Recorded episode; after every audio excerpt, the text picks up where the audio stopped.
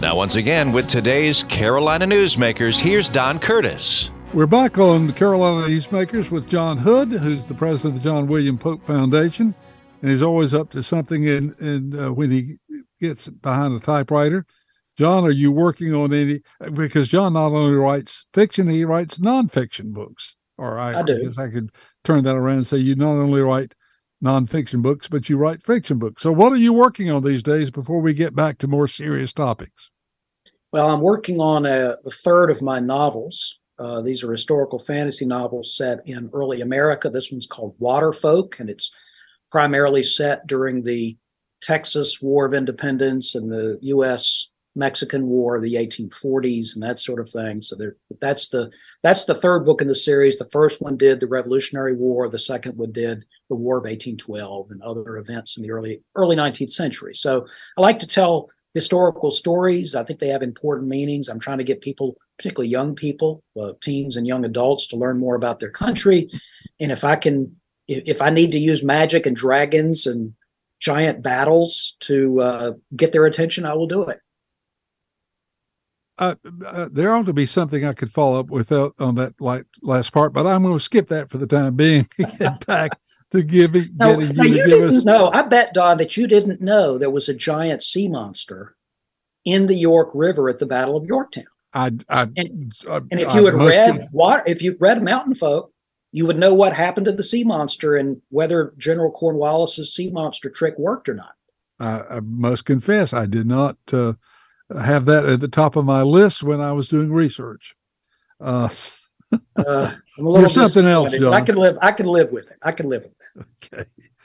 Uh, let's talk about the General Assembly, and uh, there are four topics that we want to get into: the par- uh, the Parents' Bill of Rights legislation, the abortion situation, sports betting, and the transgender-related legislation. Those are four issues that I would uh, like for you to share your thoughts and opinions on where the North Carolina General Assembly is going or has already gone. Well, let's start with a bill that's already passed, uh, which is the abortion bill. Uh, this would set, uh, with some exceptions, set a limit of 12 weeks. And so uh, before that time, more or less, the right to abortion would be preserved in North Carolina. After that time, there would be uh, no legal right to abortion except in a few cases. Uh, abortion would always be permissible under this bill for uh, cases of rape and incest, for example, life, saving the life of the mother. So uh, I think the, the best way to describe this, this is, of course, part of a national drama that began last summer when the U.S. Supreme Court issued its Dobbs decision that overturned Roe versus Wade, the 1973 decision that established a federal right to an abortion. The U.S. Supreme Court ruled last year that there is no federal right to an abortion. It's just not. It's not a matter that the U.S. Constitution speaks to. Not because it isn't important, but because it inherently involves a sort of counterclaims of individual rights. A a pregnant mother's right to control what is happening in her body, and an unborn baby's right to life. And that's a dispute, says the court, that is not something this federal court, federal constitution speaks to and it's something that the states in their constitutions and their laws need to address. That's all the Dobbs decision did. It didn't do anything about abortion. It simply said there's no federal right here. This is not a federal constitutional matter. So that left states the requirement to do nothing, perhaps, or lots of things. Some states, some state legislatures have gone very far to ban abortions in their states. There's uh, not 100% bans, but virtual bans of abortions in several states. Uh, other states have gone, been fairly restrictive with uh, abortion limitations that end at six weeks, a much earlier period. North Carolina didn't do this. North Carolina, uh, there were uh, members of the House and Senate, Republicans, who negotiated with each other. They had different views on this question, and they spent a lot of time together and came up with what they described as a compromise position the 12 week limitation with some additional rules. And the Democrats were very upset. You can understand why they were upset that they weren't even part of this initial set of negotiations among the Repu- within the Republican caucuses. But they did get their ability to speak and, and argue their case in on the legislation on the legislation in the General Assembly. They didn't prevail. The Republicans have a supermajority. And so they did enact the bill. The governor uh, doesn't favor the bill. The bill is currently, as we speak, it's under federal review. I don't know what, as we speak, I don't know what the federal judge has issued, but I think by the time people listen to this, they may have heard some decision from the federal judge about it, but it won't be the last word. So that's the, the that's the bill. It has a lot of different provisions that we probably don't have time to get into, and some of which I don't even, it's not even something I know a lot about. But I would describe this bill, this this would reduce the right to abortion North Carolina somewhat, but not dramatically. That would be my that would be my take on the bill. Uh, but that's not the way some of my Democratic friends uh, see it. So it, it's a controversial issue. Will definitely play a role politically, just as it did in the 2022 midterm cycle. It will be a major issue in the governor's race in legislative races and other races in North Carolina next year. That's the abortion bill, a bit, pretty big deal.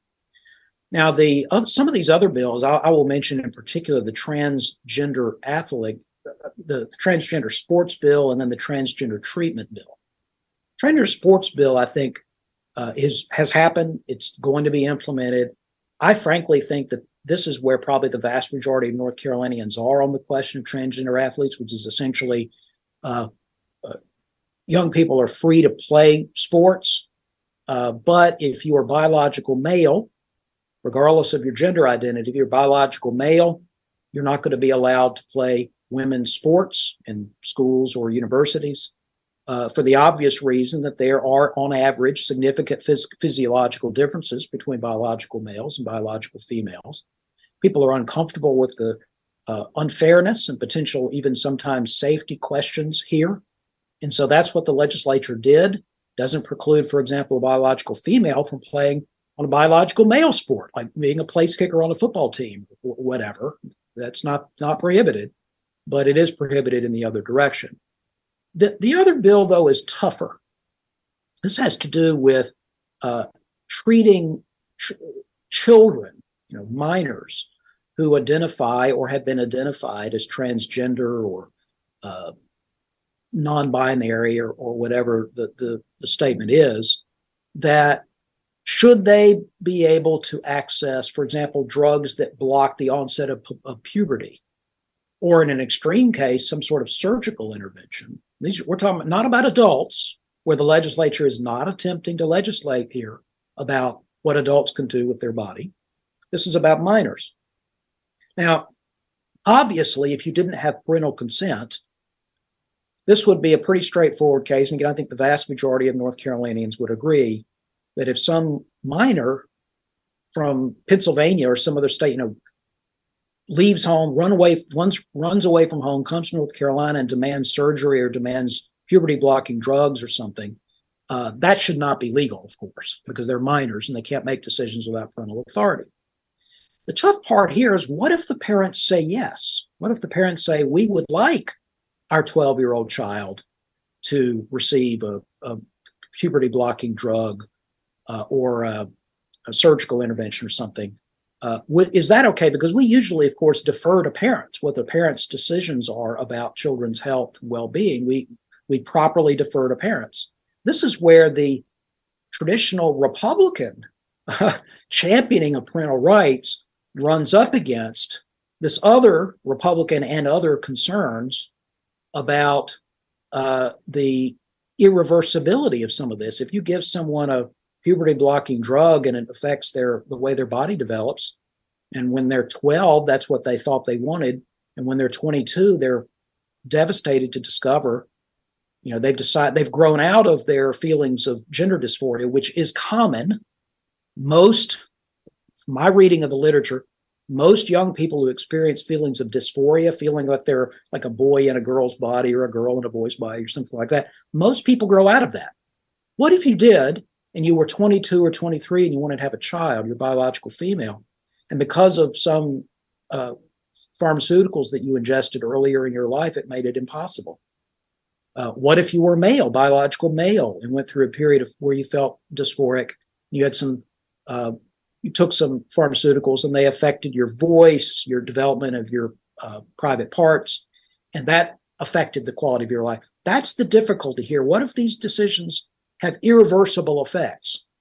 At some level, say some of the advocates of this bill, the legislature, the state should intervene, even if parents want something done, if the results could be life changing, life altering like this. This is a tough issue, but I'm afraid at this point it's an inescapable issue.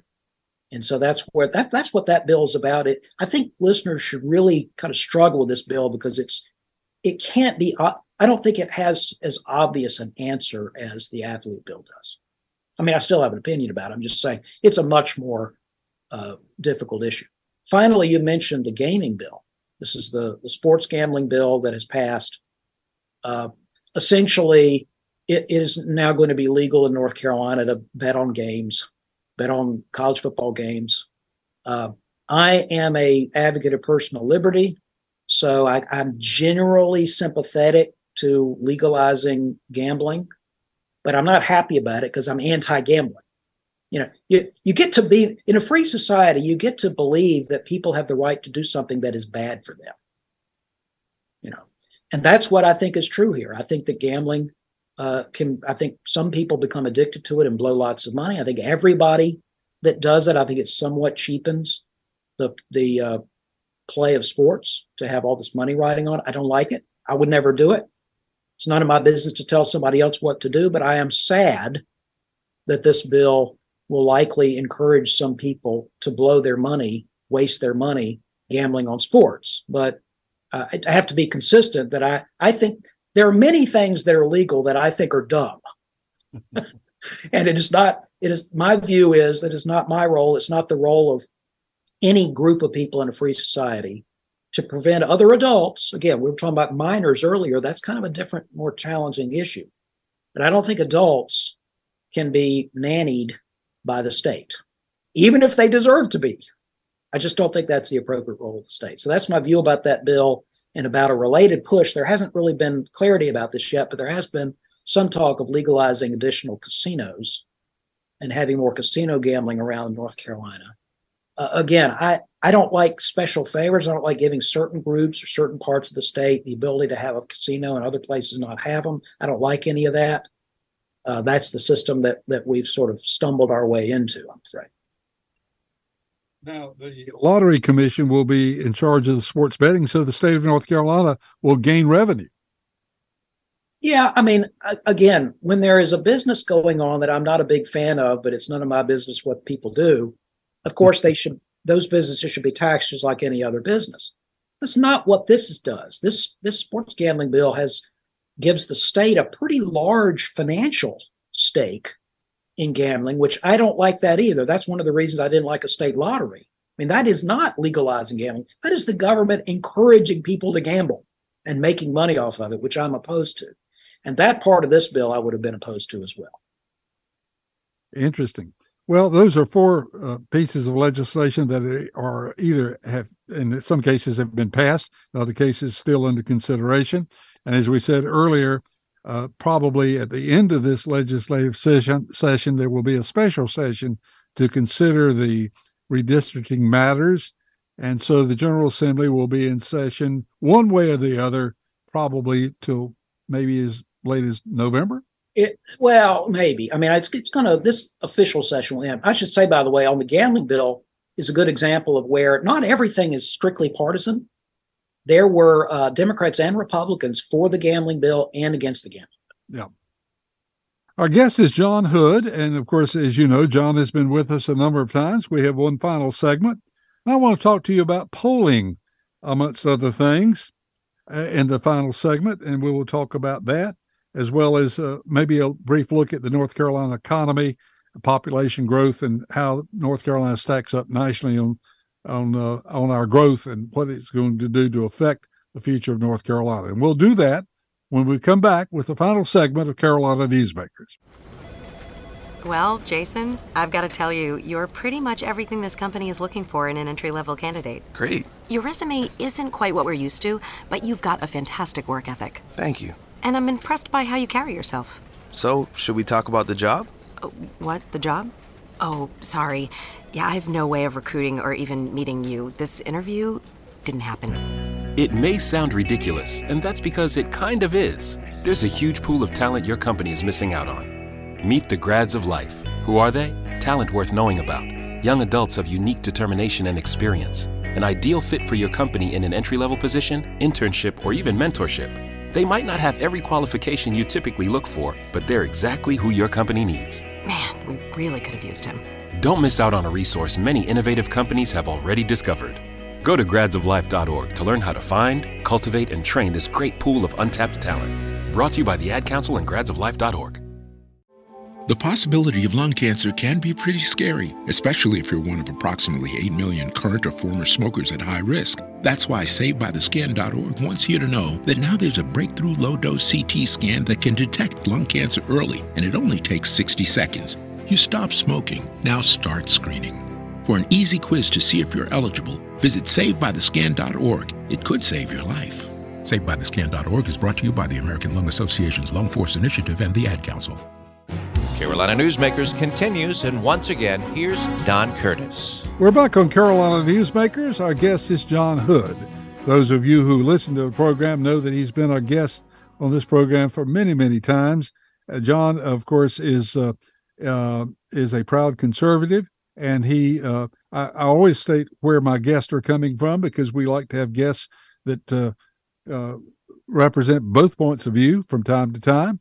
Uh, but I think it's important for the guests to know exactly where they're coming from. Uh, and so we always point that out. John, we were talking about uh, the the way that the American people are looking uh, at uh, politics and government, and as you pointed out, we are very polarized these days, or at least the polling says that. Now, I would like your view and opinion on polling because uh, we're finding out in our polling uh, and radio stations do a lot of polling about what kind of music we play and who listens to what stations and so forth. But we're finding people are more and more resistant to uh, participating in polling. So, my concern about polling is are the people who are participating, do they represent an average viewpoint wherever they're coming from? Or are they uniquely different to the point that the polling may be misleading? Well, that's a great question. It's a question that people in the polling industry are struggling with. Oh, yes. Um, and and one of the things, one of the reasons they're struggling. I mean, you're a client, so you know this. Because people become less and less have become less and less likely to answer phones, or even respond to emails. Actually, even to the online panel approach, um, it is becoming more and more expensive to get somebody's opinion, an individual's opinion. So if you're trying to poll 800 people it costs a lot more to get to that 800 people than it used to because you have to call so many more people, you have to send so many more emails out. So it is more expensive to do polling at a grand scale. One of the ways that pollsters have coped with that is reduce the size of the, the, the length of the questionnaire, which means they don't get into enough detail, or they go for a really a fairly small sample size, which means that the margin of sampling error is quite large. Or, and this is the biggest problem, they essentially abandon truly randomized polling in the first place. They recruit people to get to a certain panel that they think represents the public. But because it wasn't truly random, the selection of the individual you're interviewing wasn't truly random, it is not really a scientifically represented, it's not a really representative poll. So even saying that there's a margin of sampling error is incorrect. You can't have a sampling error if the sample is not itself actually random. And so you, will notice that a lot of pollsters today, they don't say that the margin of error, they say the confidence interval. And that is a little bit of a, frankly, a kind of a fudge word. It's not meaningless, but it suggests that these polls are not quite as representative as they may have been in the past. Now, all that having been said, this is going to sound kind of weird, but the poll you should worry about the least, you still worry about it, but the polls you should worry about the least are those about the presidential election. Because lots of people follow that. They have some meaningful opinion about it. And there are people who, if they get a sense that somebody's going to ask them about their beloved President Biden or their beloved President Trump, they will take your call. They will answer the email. Yep. It's actually harder to get people to answer questions about, you know, do you favor or oppose Joe Blow for attorney general? They don't know that they didn't even know you elected attorney general. They never heard of Joe Blow. Some of them don't answer at all. The ones that do answer, it's purely random. They don't even really mean it. And so a lot of the polls about things like obscure races, uh, congressional races, and issues, you ask people in great detail about House Bill 253 or something, they don't know what you're talking about. They have absolutely no idea unless they're a weirdo like me and they follow politics very closely. And so then you have to tell them what it's about. And once you start telling people, I'm going to ask you about the North Carolina General Assembly's recently enacted abortion ban, or I'm going to ask you about North Carolina's recently enacted restrictions on late term abortions. You say, I just described that legislation in two different ways. If you describe it as a ban, you're going to get people who don't follow the issue very closely. Like, ban? I'm not in favor of banning all abortions. And if you say restrictions on late term abortion, which is primarily what the bill does, then people say, oh, well, I'm for that. I mean, I don't like abortions, you know, in the later in the pregnancy. And so once you start telling, in quote, informing your respondents about issues they don't follow very closely or races they don't follow very closely, you're kind of monkeying around with the results. You can yeah, guide it, people one way or the other. And it would seem to me that people who are already polarized strongly one way or the other will be far more interested in participating in polling than those who are still maybe questioning which way they believe. That's true. It's it's e- easier to get hardcore partisans. At least that's what people thought. Now, one recent clear polling error has been undersampling Trump supporters. So these are hardcore political people, and they have such a level of distrust of media organizations and universities in particular, uh, because they see both properly as sort of significantly left of center in their average orientation. So they get a, a poll question or they get a phone call from a university or a media outlet and they just don't take it. And then you don't have a certain kind of Republican. You still get Republicans that will take the call, but maybe ones who are less Trump supportive.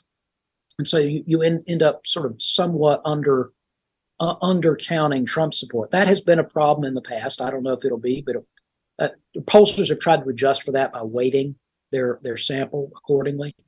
Pollsters have weighted, that is, uh, multiplied their their respondents by various uh, percentages. They've done that for decades.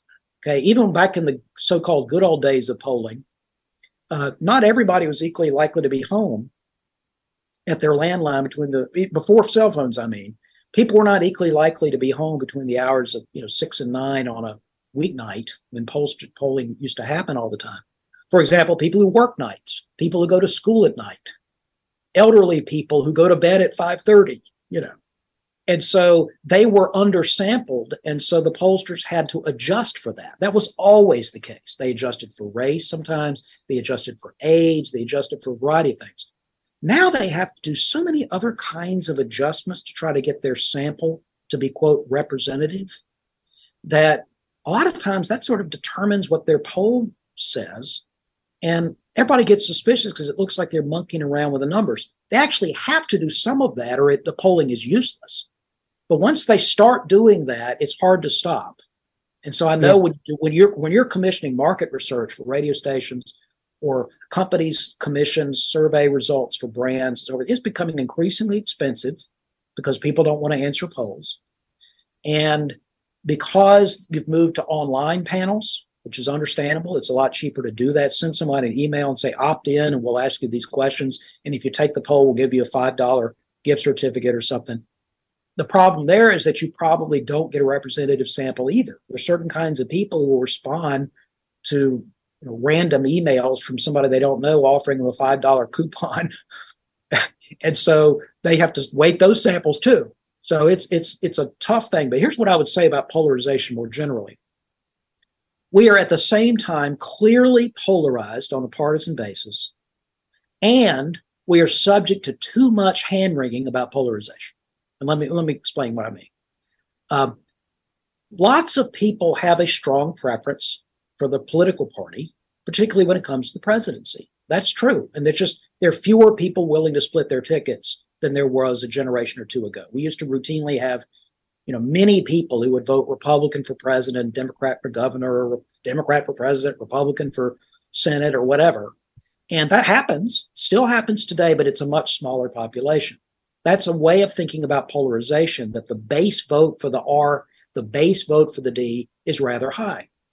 But when you say, well, we're all polarized on all these issues, actually, that is not so much true. Lots of people have to sort of be cajoled into taking a position. Abortion is a good example where many people's views are rather complicated.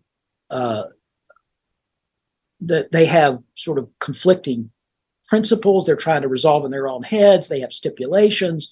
They're not sure what the definitions are. They don't know the difference between a 12 week and a 10 week and an eight week and a six week. That when we force people to take positions about issues that are fraught with complexity like abortion or issues they just don't follow very closely. Should should we have a cryptocurrency or not? Should uh, should we have free trade agreements with the with Japan and Korea, that sort of thing?